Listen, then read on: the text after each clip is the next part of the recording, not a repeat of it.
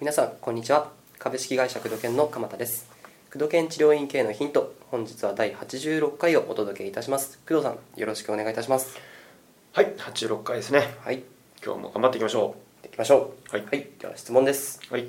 えー工藤さんこんにちは、はい。えー私は開業1年目の一人生態院の院長をやっております、えー工藤さんにリピート率を上げるための施策について質問があります、うん。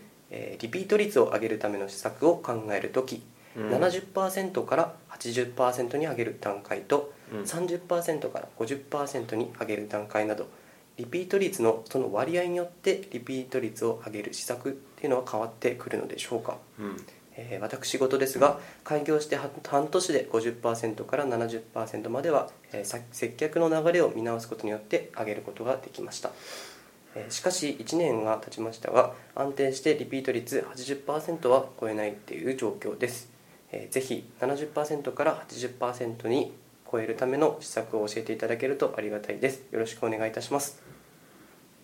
以上ですか？以上です。はい。で先週もなんかそういうリピートの話をちょっとしたああそうです記憶があるんですが、はい。まあ、ちょっと前なんで定かでないんで、まあ、先週の音声をはい。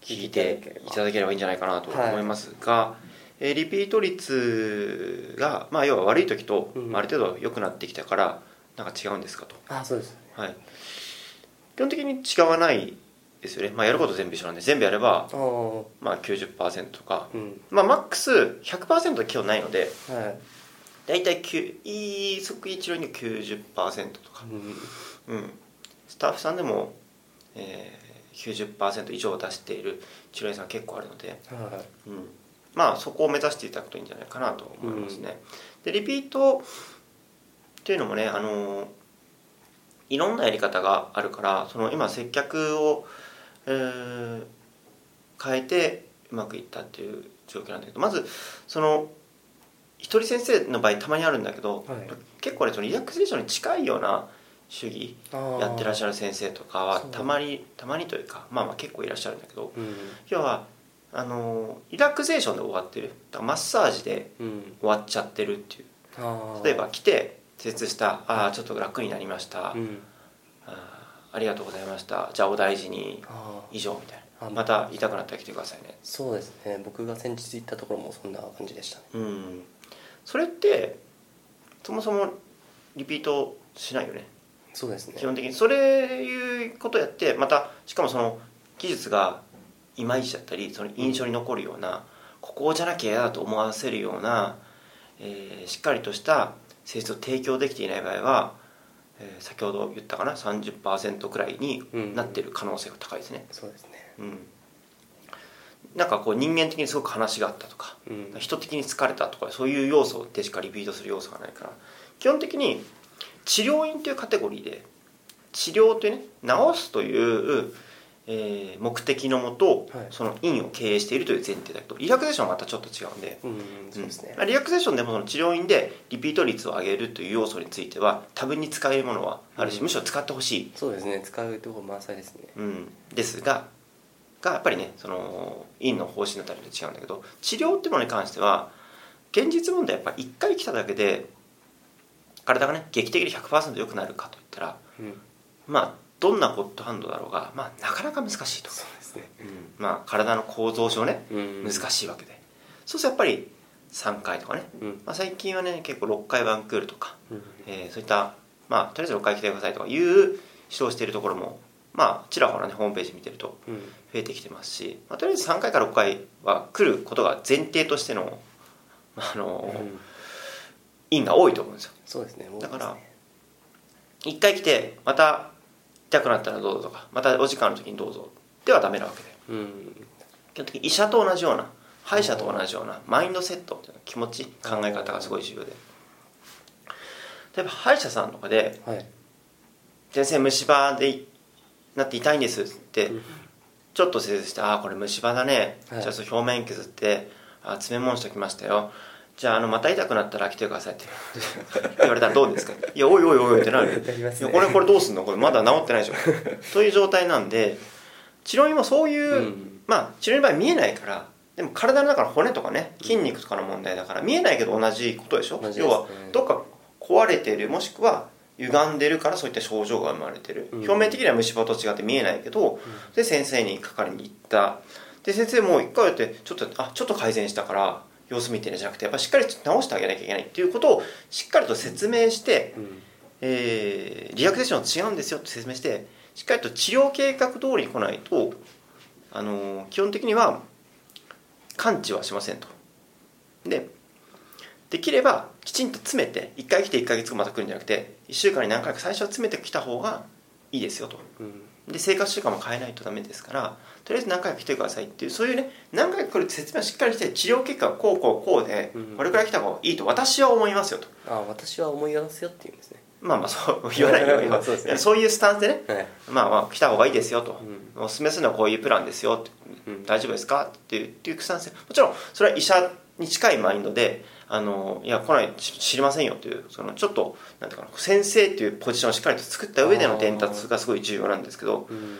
こういったあの細かいことはあのね3時間くらいかかっちゃうから一回セミナーやれるくらいになっちゃうので そうですね。あのーまあそのマインドの部分ね、うん。あと治療が計画通り来てもらうっていうことが前提なもとこっちがリードして次回まあえーの予約をこっちが取ってあげるっていう意識ね。うんあの例えば帰り際に「次いつ来れますか?」って聞くとか「次ご予定どこにしますか?」っていっちがリードしてやるともしくはそれができなかったら向こうから「先生次いつ来ればいいんですか?」っていう心理で生徒を終わってるような、まあ、あのトークだったりその院の雰囲気だったり先生の態度だったりねうんそういったのができているかどうかっていうのがすごく重要だよねうんあとは細かいこと言うとうんうん例えばまあね小手先に近いけどそのニュースレターとか、はいあとは例えば「サンキューレターね」うん。あのお大事にレターとかも言うけどね、うん。それやるとか、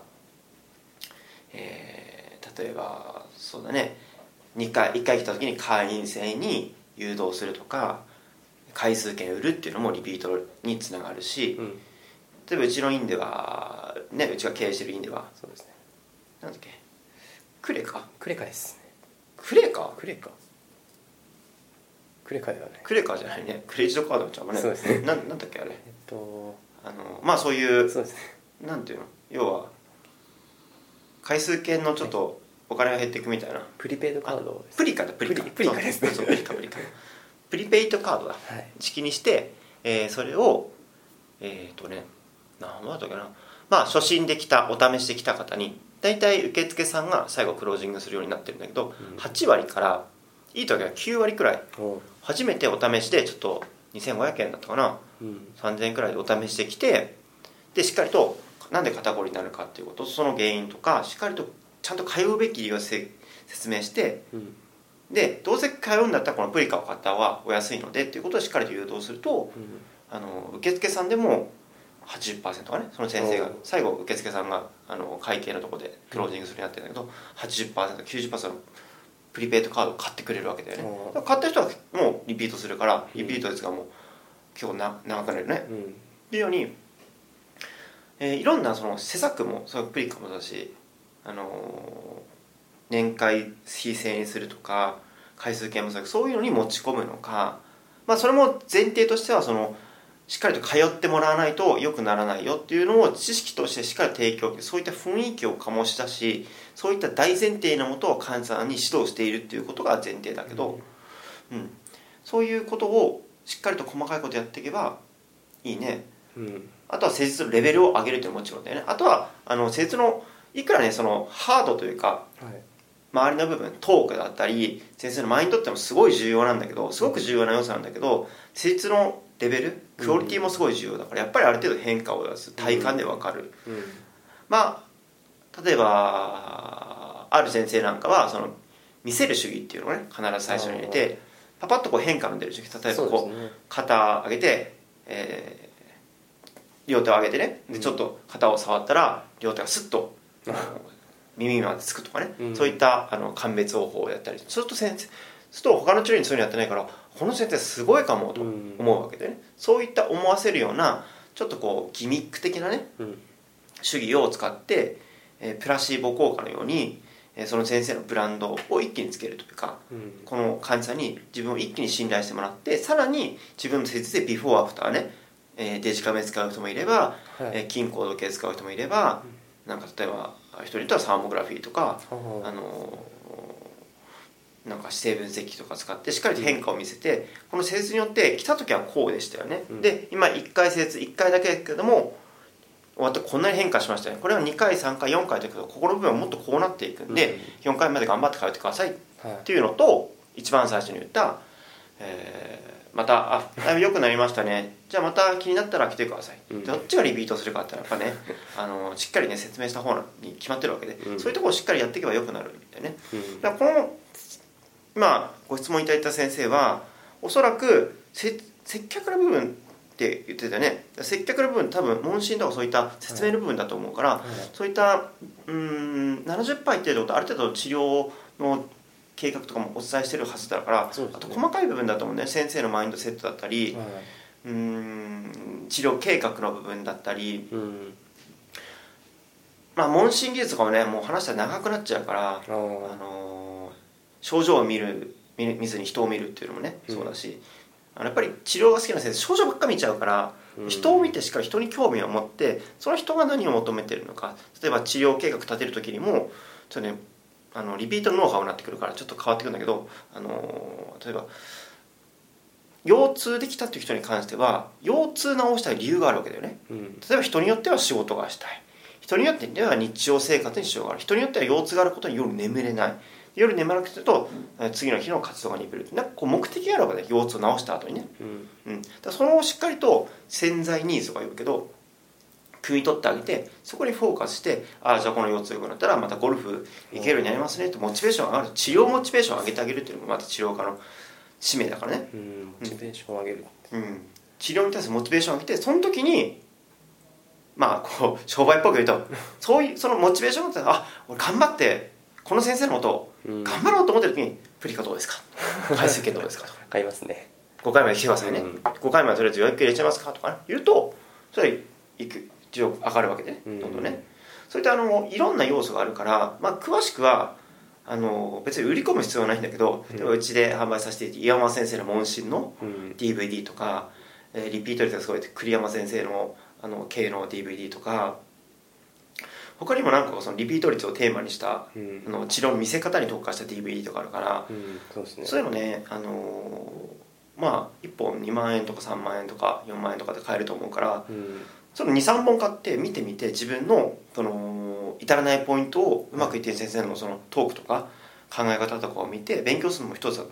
3本買っても10万円くらいでしょ？うん。10万円くらいでリピート率が今70%だそこが90%だったらうん。かなり安いでしょ？それがずっと続くわけで。患者さんにもいいしっかりと通っていたことにいい治療を提供できるってことは、うん治療家冥利につけるでしょだったらね23本買ってそういったのをねあのーまあうちの DVD でもいいし他の他社さんだったらでもいいいいけど、まあ、うちの DVD なんかね結構いい DVD 揃ってるから、うん。そういうのすごく結果立てた先生はねそのやってることをそのまま DVD で見れるって素晴らしいね、はい。まあ、売り込みのようですけどすごくいい価値のあるものなので、うん。ぜひ僕もだから経営系の DVD とかねもう毎月結構結構買ってるもんね。買ってらっしゃるんですねう今でも。ん、何万円も毎月買ってうん。家でこう見ていかにしたらこの工藤研グループは経営がうまくいくかってこといまだにこうね見て修正したりあこの考え入れてみようとかうん。あこういった考えもあるのかとかこういった手法もあるのかとこういうのをいまだにやってるわけで。ねはい。治療家さんも僕がコンサル行った時もそういったことをしっかり進めて、まあ、DVD とか買っていただいたりしながらあの僕が直接指導するとこもあれば。うん。まあ、やっぱり 70%90% ちょっとねあの最後の爪の部分があると思うんでなんかブレてると結構できてると思うんだけどなんかブレがあると思うからそのブレを DVD なんか見て調整してあげていいんじゃないかなと思いますね、まあ、最後ちょっと売り込みっぽくなってしまいました。けどぜひその価値のあるものなのでうん。あの1回身につけばずっと使えるものなのでぜひねあのしっかりともう一度見直していただくといいんじゃないかなと思いますね。うん。ありがとうございます。では工藤健治療院系のヒント本日は第86回をお届けいたしました、はい。えー工藤さんありがとうございました。はい頑張りましょう